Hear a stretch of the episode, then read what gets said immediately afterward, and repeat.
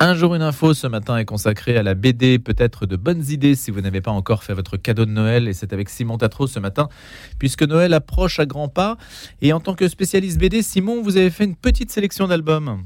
Oui, à mettre au pied du sapin, avec plus de 5000 titres parus cette année, il y en a vraiment pour tous les goûts. Alors j'ai essayé d'être éclectique, j'en ai retenu trois différents. Et tout d'abord, une série à succès qui se termine, L'Arabe du futur de Riyad Satouf, avec son volume 6, quand même vendu à plus de 3 millions d'exemplaires et traduite en 23 langues. La série L'Arabe du futur nous a enchantés, effrayés, fascinés selon les cases depuis presque 10 ans. En racontant son enfance et son adolescence atypique, Riyad Satouf a livré un récit à la fois intime et le géopolitique de la Libye de Kadhafi à la Syrie d'Al-Assad père, en passant par la Bretagne, ce voyage familial arrive à son terme et nous allons avoir bien du mal à quitter les différentes versions du jeune Riyad. Et vous avez aussi sélectionné un polar qui est d'ailleurs en compétition à Angoulême. Absolument, Colorado Train d'Alex Inker, qui est vraiment l'un des auteurs les plus talentueux de sa génération. Alors il s'attaque donc au roman à succès de Thibaut Vermeau euh, qui s'appelle Colorado Train, donc qui nous plonge dans l'Amérique des années 50, une Amérique profonde, à peine sortie de la Seconde Guerre mondiale l'enfance, les jeux, les rêves, jusqu'à ce que tout bascule. Un enfant de la ville disparaît avant d'être retrouvé quelques jours plus tard à moitié dévoré. Aussitôt, les cinq copains décident d'enquêter. Dans l'ombre, le tueur, mais est-ce un humain? Les regarde s'agiter et bientôt les prend en chasse. On pense beaucoup à Stephen King et on frissonne. Et puis un album jeunesse avec Chihuahua qui réunit quatre grands noms de la bande dessinée. Jousselin, Trondheim, Nob et Aubion sont les quatre auteurs de cette BD qui raconte l'histoire de Paul qui fait son entrée, sa rentrée dans une nouvelle école. Il se fait rapidement deux copains, Violette, une petite fille, et Gilbert qui ressemble à un monstre et qui finalement en est un. En fait, Paul se rend compte qu'il est le seul humain de cette étrange école et qu'il va devoir le cacher car certains de ses camarades adorent dévorer les enfants au fil de cette vol journée. Il va ainsi voir Gilbert tomber en enfer, essayer de manger à la cantine où il n'y a que des animaux vivants au menu, tenter d'aller aux toilettes, qui adore se promener, combattre un terrible démon ou être possédé par une âme damnée.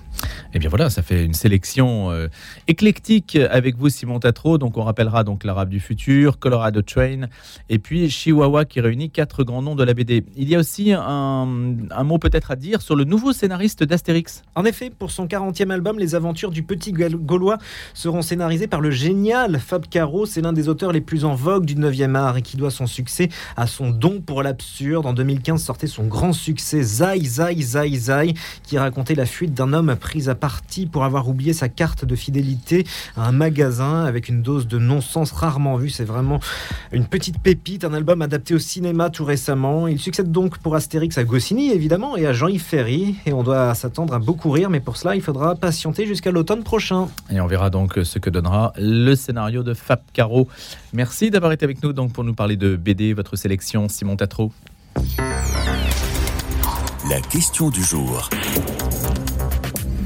Où en est le débat sur la fin de vie? C'est une question assez récurrente. On se la pose régulièrement sur notre antenne. On va d'autant plus se la poser que la Convention citoyenne sur la fin de vie a donc commencé, qu'il y a 180 personnes, 185 pour être précis, des Français tirés au sort qui réfléchissent. C'est Jean de Saint-Chéron qui va nous en parler ce matin. Il est essayiste et il va nous faire partager ses réflexions. Ce qu'on peut dire, c'est que dans l'actualité, il y a un certain nombre d'éléments, de thèmes qui ont été dégagés, des enjeux prioritaires hein, précisément, qui seront abordés à partir de janvier, dont la question euh, des formes extrêmes de souffrance physique. Donc les choses vont, si je puis dire, entrer dans le dur à partir du mois de janvier. On va définir les choses de manière un petit peu plus précise. Bonjour Jean de Saint-Chéron. Bonjour Louis. Comment vous-même euh, pensez-vous euh, contribuer à ce débat?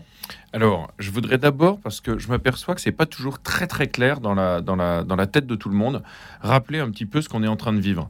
Euh, le président euh, Emmanuel Macron, euh, alors qu'il n'était pas encore réélu pour un second mandat, avait annoncé lors de la présentation de son programme le jeudi 17 mars dernier, je soumettrai la fin de vie à une convention citoyenne sur la base des conclusions de celle-ci je soumettrai ou à la représentation nationale ou au peuple le choix d'aller au bout du chemin qui sera préconisé. Donc il faut se rappeler que c'est pas, pour le coup, c'est pas une euh, convention citoyenne qui doit déboucher simplement sur un avis consultatif euh, non contraignant, etc. C'est vraiment de cette euh, convention que découlera en principe les préconisations qui aboutiront à une évolution de la loi si, soit un référendum soit un projet de loi exactement exactement et donc il y a 185 participants parmi des citoyens tirés au sort comme vous venez de le rappeler qui se réunissent trois jours par semaine, c'est beaucoup, hein. donc ils, discutent beaucoup jusqu'au 19 mars prochain, 2023, et ils devront donc se prononcer sur l'opportunité ou non d'une évolution du cadre légal.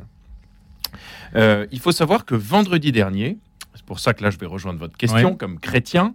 Euh, vendredi dernier, euh, le 16 décembre, alors que euh, l'actualité était un petit peu ailleurs, et moi-même je dois dire que j'étais peu penché le week-end dernier sur ces questions-là, on, faisait, on faisait bloc derrière nos, nos joueurs magnifiques.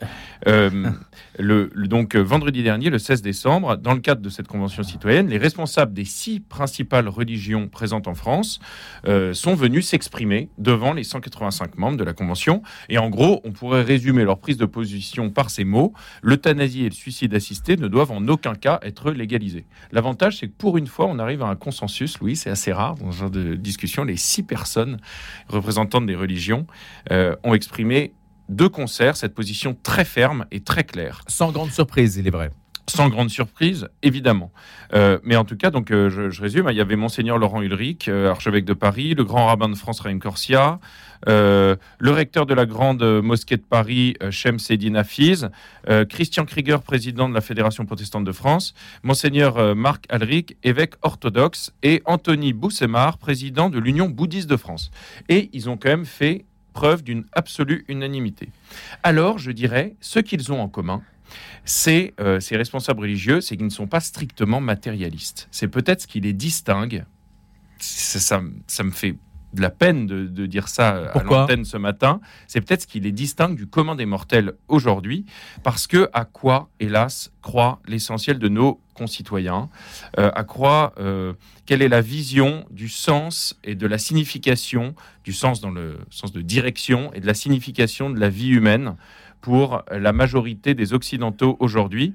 Ce que je dis là, la- ne serait-ce que cette question que je pose, Louis, est difficile à poser ailleurs que sur euh, la radio chrétienne. Mais là, vous partez du la- principe que ce combat est perdu d'avance, alors. Ça n'est pas ce que je dis. Je dis évidemment qu'il y a des défenseurs de la dignité de l'homme et de la femme et de toute vie humaine en dehors d'une vision un petit peu légère ou facile. Euh, je pense par exemple à Michel Houellebecq, qui n'est pas euh, une grenouille de, de bénitier et dont on peut se souvenir que déjà il y a deux ans, il avait publié une tribune extrêmement virulente euh, à l'encontre d'une civilisation qui, qui irait dans le sens d'une légalisation de l'euthanasie. Deuxième chose, je dis pas que tous les gens qui abordent la question sans avoir de, de sens de le, euh, spirituel particulièrement développé euh, le font avec légèreté. Euh, la question de la souffrance extrême que vous évoquiez à l'instant ne doit pas être méprisée. Évidemment, elle doit être prise en compte. Néanmoins, il y a deux points que je voudrais souligner qui, à mon avis, ne sont pas assez mentionnés aujourd'hui dans le débat et qui ne sont traités à peu près que par le représentant euh, des, re- des diverses euh, religions, alors que ça concerne tout le monde. C'est pas de l'ordre du religieux, c'est ça Mm. que je veux dire. D'abord, il y a cette question absolument terrible, je trouve, du sentiment de l'inutilité, du poids matériel et financier euh, qui pèse sur la conscience d'énormément de malades ou euh, de personnes très âgées en situation de dépendance. Qui culpabilise. Et évidemment, ce sentiment d'inutilité, il est développé, accru par le fait qu'on se dise ah ben on a peut-être une solution pour vous soulager et puis surtout soulager votre famille et soulager le budget de la Sécu, euh, c'est de partir en douceur, Euh, c'est d'éteindre la lumière, selon cette affreuse expression, vraiment euh, cet euphémisme grotesque employé par les plus ardents défenseurs de l'euthanasie, qui plutôt que de parler d'homicide, parce que c'est de ça qu'il s'agit, au moins disons les mots, reconnaissance vers quoi nous voulons aller, préfère dire qu'il s'agit simplement d'appuyer sur un interrupteur pour éteindre la lumière, ce qui correspondrait à mourir dans la dignité. Mais qui sont ces gens pour nous dire euh, en trois phrases ce que ce qu'est la dignité de la vie humaine, ce qu'est une mort digne? Euh, il me semble que euh, si on relit un petit peu la tragédie grecque, vous voyez, je ne fais pas référence uniquement à des références chrétiennes, euh, le sens de la vie humaine, de la dignité d'une mort, euh, avait un, autre sens que celui simplement de presser un interrupteur dans les pièces de Sophocle ou de ou de ou d'Euripide. Mais enfin bon, je, je, m'égare un peu parce que je suis énervé. Euh, donc et puis et puis le pire de, de tout, c'est que on balaye cette question terrible des, des, disons de ceux qui souffrent et qui se sentent coupables de vivre quasiment. Euh, on parle de mourir dans la dignité et d'éteindre la lumière. Tout cela au nom de quoi, Louis? De l'humanisme. Écoutez un petit peu les déclarations des, dé- défenseurs les plus ardents de l'euthanasie. Ils ont le mot d'humanisme à la bouche dans chaque phrase. Mais est-ce inexact? Je, bah, qu'est-ce que c'est que l'humanisme? Bah, Justement, Oui. vous avez dit qui peut définir la dignité et vous-même vous récusez le droit aux autres de définir eux-mêmes la dignité. Mais on pourrait rétorquer également, mais avons-nous une définition de l'humanisme qui soit la nôtre, qui soit ultime, qui soit unique? ben, je, vais, je, vais, vous répondre. C'est que la difficulté ici, c'est que euh, l'idéal de ces gens, et ce qu'ils confondent avec... ils ont le droit de l'appeler humanisme, mais ce qu'ils confondent avec la dignité de la vie humaine, c'est l'homme qui est le maître absolu de son destin, de toute chose, et qui devient maître de la vie. Euh, le, le n'est-ce pas l'aboutissement de l'humanisme? Est-ce que ce n'est pas l'aboutissement de 500 ans Alors, moi, je dirais pas. Et eh ben justement, je pense que c'est l'aboutissement de l'anthropocentrisme, bien plus que de l'humanisme. L'humanisme, euh, en, sa, en sa version bonne et juste, à mon sens, hein, euh, qui, qui, aussi peut être le sens défendu par les hommes et les femmes de bonne volonté, c'est d'abord de faire entendre l'incroyable gravité euh, et profondeur des questions abyssales que nous posons ici. Déjà, ça, c'est faire droit à la dignité de l'homme que de dire que les questions que nous posons, elles sont graves et qu'on n'y répond pas sur une intuition, en un claquement de doigts, parce que malheureusement, le drame de la souffrance existe. Mais on pourra répondre, justement, c'est pour ça qu'il y a une convention citoyenne. C'est pour en parler, c'est pour donner de l'ampleur à cette... Euh, à ce questionnement. Absolument. Mais sauf que, euh, pour, pour, revenir à ce que je disais à l'instant, je pense que le drame ici, c'est euh, l'anthropocentrisme de l'homme qui est absolument maître euh, de toute chose et qui ne se pose plus la question de savoir s'il y a une vérité qui le précède, qui le dépasse et, et qui est finalement, si, si, je voulais résumer ça en, une formule un peu provoque, hein, qui est plus grande que, que simplement la visée de son petit confort euh, euh, et, de la, crainte de, souffrir euh, à l'approche de, ces, de ces derniers jours. Un dernier mot, Jean de Saint-Chéron. Quelle est le, la prochaine étape de ce débat sur l'euthanasie ou sur la fin de vie? Comment est-ce que vous l'envisagez à partir de janvier? Bah écoutez, moi je pense qu'en tout cas, le, rôle des, des, chrétiens et puis de tout homme et de femme de bonne volonté, si on veut que quelque chose advienne dans ce débat et que ce soit pas le, tapis roulant vers la légalisation de l'euthanasie et des suicides assistés, c'est de faire entendre d'abord que la question est grave, qu'elle est lourde, qu'elle n'est mmh. pas évidente. Euh, et c'est peut-être ça qu'il faut réussir à poser en des termes philosophiques, humanistes, si on veut, euh, évidemment, sans se réclamer euh, de, la croyance euh, à la vie éternelle et au paradis, parce qu'évidemment, ça ne convaincra pas grand monde chez ceux qui ne partagent pas notre foi, mais de, signifier le fait que là, on est peut-être en train d'essayer de balayer en, quelques, en quelques semaines des questions abyssales que toute la philosophie se pose depuis des siècles. et que par ailleurs, il y a aussi l'exemple des pays qui ont déjà légalisé l'euthanasie et le suicide assisté, en particulier la Belgique et les Pays-Bas, et chez qui on voit déjà des dérives absolument terrifiantes. Euthanasie euh, d'une toute jeune femme euh, dépressive euh, il y a quelques mois. ce genre de choses. Merci Jean de Sacheron de nous avoir éclairé sur cette question, sur laquelle bien sûr on aura l'occasion de revenir le, le, trimestre prochain, avant une possible modification du cadre législatif au mois de mars. À bientôt Jean de Saint-Géron. Et à présent, c'est un jour une histoire. La planète Mars peut-elle nous aider à comprendre la vie sur Terre On a longtemps présenté l'astre rouge comme notre sœur jumelle, mais si Mars est aujourd'hui un monde hostile, ce ne fut peut-être pas toujours le cas. Et on pourrait avoir, et ce serait une idée tout à fait effrayante, on pourrait considérer que Mars connaît le destin ou a connu le destin que la Terre pourrait peut-être connaître un jour si jamais elle devenait invivable. Philippe Hénarejos est avec nous ce matin. Il est journaliste scientifique, rédacteur en chef de la revue Ciel et Espace. Bonjour Philippe Hénarejos. Bonjour. Merci d'avoir accepté notre invitation. On a cinq minutes pour en parler. Mars-Terre, destin croisé. C'est illustré par Yann Arthus Bertrand aux éditions Passé Composé. Mars-Terre, destin croisé, ça veut dire que Mars a déjà connu le destin que nous, nous pourrions connaître, c'est ça? Non, pas exactement. Ça, veut dire que Mars et la Terre, autrefois, il y a environ 4 milliards et demi d'années, euh, étaient des planètes à la surface desquelles les conditions semblait être à peu près similaire. Voilà, je dis bien semblait être à peu près similaire. Et euh, donc c'est très intéressant parce que on voit bien qu'aujourd'hui Mars est un monde totalement invivable, euh, parfaitement hostile, euh, difficile de penser à aller s'y installer comme ça. et donc qu'est-ce qui s'est passé sur Mars? Et surtout qu'est-ce que qu'est-ce qui s'est passé sur Terre? Parce que la vie est apparue sur Terre Euh, les conditions étaient peut-être identiques sur Mars et on ne sait pas si la vie est apparue sur Mars à ce moment-là. Donc scientifiquement, c'est très intéressant d'aller voir sur Mars, de comparer les deux planètes, de savoir pourquoi euh, leurs destins ont divergé euh, comme ça. Et, euh, et, surtout, on peut trouver sur Mars, qui est une planète en quelque sorte qui s'est figée relativement tôt par rapport à la Terre et qui a continué à être vivante à la fois géologiquement et par le, le règne du vivant, trouver sur Mars des indices ben, de l'origine de la vie qui, sur Terre, très certainement ont disparu du fait de, de l'évolution de la planète. Il y a eu de l'eau sur Mars? Alors, on sait qu'il y a eu de l'eau sur Mars. Euh, on le sait depuis euh, les années 70, euh, où les premières sondes sont allées voir euh, Mars et ont vu qu'il y avait des, fleuves fossiles, en quelque sorte. Euh, il n'y a pas d'eau au fond de ces fleuves, mais on voit des, vallées fluviatiles.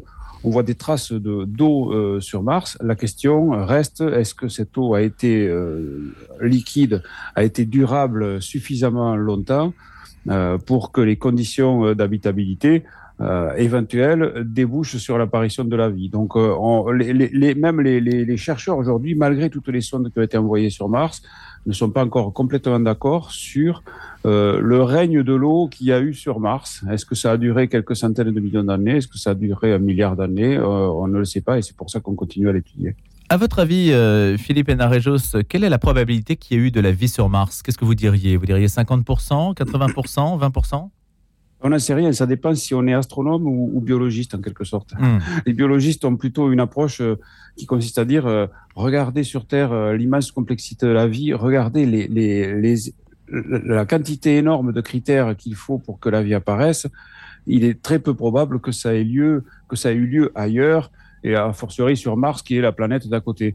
Euh, les astronomes sont un peu plus optimistes, je dirais, euh, de ce point de vue-là, euh, puisqu'ils se disent, ben, s'il y a eu une atmosphère dense, c'était le cas sur Mars, s'il y a eu un peu de volcanisme, de chaleur, en fait, de, de, de source d'énergie, euh, peut-être ces conditions sont suffisantes à l'apparition de la vie. Donc c'est vraiment à ce stade-là euh, une, une, une, question de conviction, parce qu'on n'a pas assez d'éléments euh, concret pour pouvoir, y, pour pouvoir y répondre. C'est pour ça qu'il faut aller explorer. On sait les excentricités ou les ambitions de Elon Musk avec SpaceX, -hmm. etc. Est-ce que ça changerait quelque chose si l'homme allait sur Mars?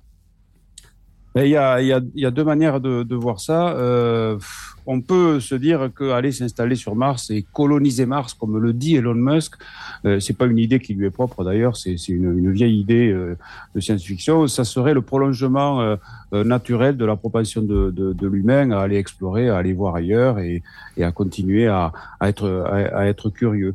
Ceci dit, comme je le disais tout à l'heure, Mars abrite peut-être des vestiges d'une vie passée ou peut-être d'une vie encore actuelle qui est enfouie dans le sol. Après tout, pourquoi pas euh, Donc déjà, aller s'installer, euh, ça pose un problème, même si ce sont que des, que des microbes ou des bactéries. il va falloir savoir si, si Mars n'appartient pas aux Martiens. Et puis Là, tout dépend de la manière dont on envisage d'aller euh, sur Mars. Si c'est pour explorer, pour augmenter la connaissance, à mon avis, c'est bien. Euh, si c'est pour euh, s'y installer parce que euh, ici sur Terre les choses tournent plutôt mal oui. et qu'on aurait euh, une assurance vie avec une planète B en quelque sorte, je trouve que c'est le niveau zéro de la philosophie, de la réflexion philosophique et il est totalement illusoire, outre les problèmes techniques qu'il faudrait surmonter pour arriver à ce, à ce projet.